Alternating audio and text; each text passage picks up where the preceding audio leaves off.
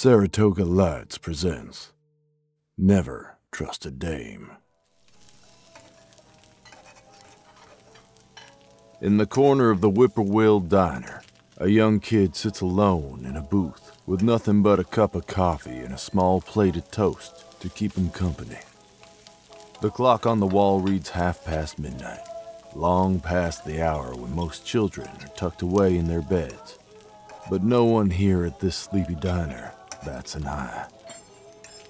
A woman enters the diner with a worried look deeply embedded upon her features. Clearly not intending to be out at this hour given the homely housecoat and mismatched shoes with which she was adorned this evening. But she would pay no mind to any sideways glances that came her way. Though there were none. Not here at the Whippoorwill. Before the glass door shut behind her, the woman had already spotted the boy in the corner booth, turning her look of consternation into one of frustration as she marches over to her son. Of all the gin joints in all the towns, in all the world, you walk into mine. This is a diner, Dylan, not a gin joint. I could tell from the second you stepped through the door that you were trouble. You're supposed to be in bed, not wandering around in your pajamas. It's dangerous. Dangerous. Sure. I know a thing or two about danger. I've seen the seedy underbelly of this city at night with every Bob, Dick, and Harry scratching for bread. Can I get you anything else? A waiter appears at the booth, a young man covering an overnight shift for Irma, who overslept. Yeah, I'll have another cup of Joe. Black. The dame will have two sugars and a spritz of half and half. The waiter wordlessly sets about this task. I'm your mother. Don't call me a dame. Hey, don't blow your wig, doll face. Let's go home. You have school in the morning and I have to work. You want to make tracks? Be my guest. But don't think for one second you can bat those eyes around and get me to beg. I'm no rover. I told your father those movies weren't appropriate for you. Why not? Shakespeare thought all the world's a stage. Me? I don't know. If some jack wants to dress up like a Betty and smoke those funny cigarettes, that's his business. What are you talking about? But don't expect me to join in singing Kumbaya. The waiter places a couple of mugs on the table, each one glazed with the profile of a bird and steaming with freshly poured coffee. Thanks, Sam. How much do I owe you? On the house. Dylan sips his coffee as the waiter returns to his station at the front of the diner, poised to greet any patrons who may wander through the door, though at this hour, there aren't many to be expected. Dylan's mother reluctantly takes a sip of her own coffee. She'll need the boost if she's ever able to talk her son into the car. Good kid. So, what do you want to do? Play this game all night? What can anyone do? Just get by, I suppose.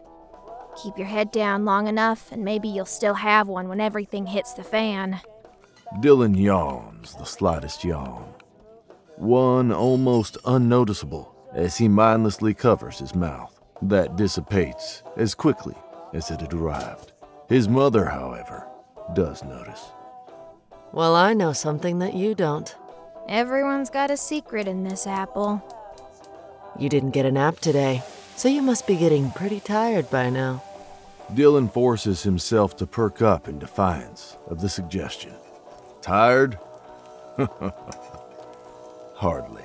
Your bag of tricks must be pretty light if you think I'll fall for that again. How's the coffee?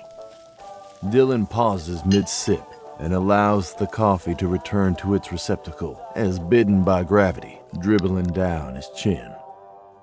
What did you do? I had Sam slip something in there. Dylan places the cup down on the tabletop and stares back at his mother. The two of them look blankly at each other for what seems like ages as the clock moves closer to one. Dylan yawns once more, this time more pronounced. His eyes start to feel heavy, with each blinking of the eyelids lasting longer than the one prior. He didn't see it coming. His own mother. So this is it. That's right. The kiss off.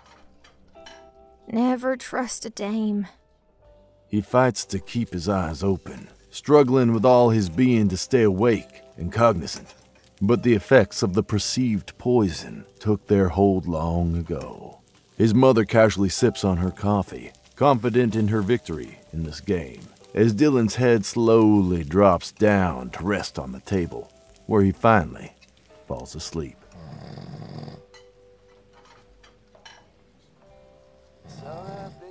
His mother drops a couple of dollars onto the table for the coffee and gratuity. As she picks Dylan up from the booth, the boy instinctively wraps his tiny limbs around his mother. And his mother instinctively pulls the boy closer, reassuringly. There was no guarantee that life would get any easier. Quite the contrary. Life would undoubtedly be littered with disappointments as Dylan grew older but she would do everything in her power to guard him from the harsh cruelties of the world for as long as she could. And when she could protect him no longer, when the time came that he would have to feel the discomfort, the loss, the heartbreak, she would be there for him. The two make their way down the narrow aisle alongside the counter, passing booth after booth until they get to the front of the diner. Thanks for calling me. Anytime.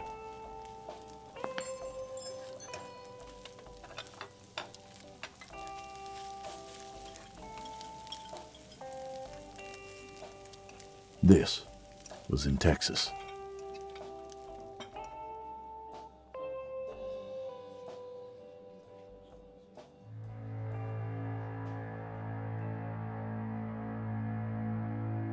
Never Trust a Dame is written and directed by Randall LaRue. Audio recording and engineering by Matthew David Rudd. Music by Randy Reynolds. This episode featured the voice talents of Valerie Rose Lohman, Caitlin Munsey, and Matthew David Rudd. Until next time.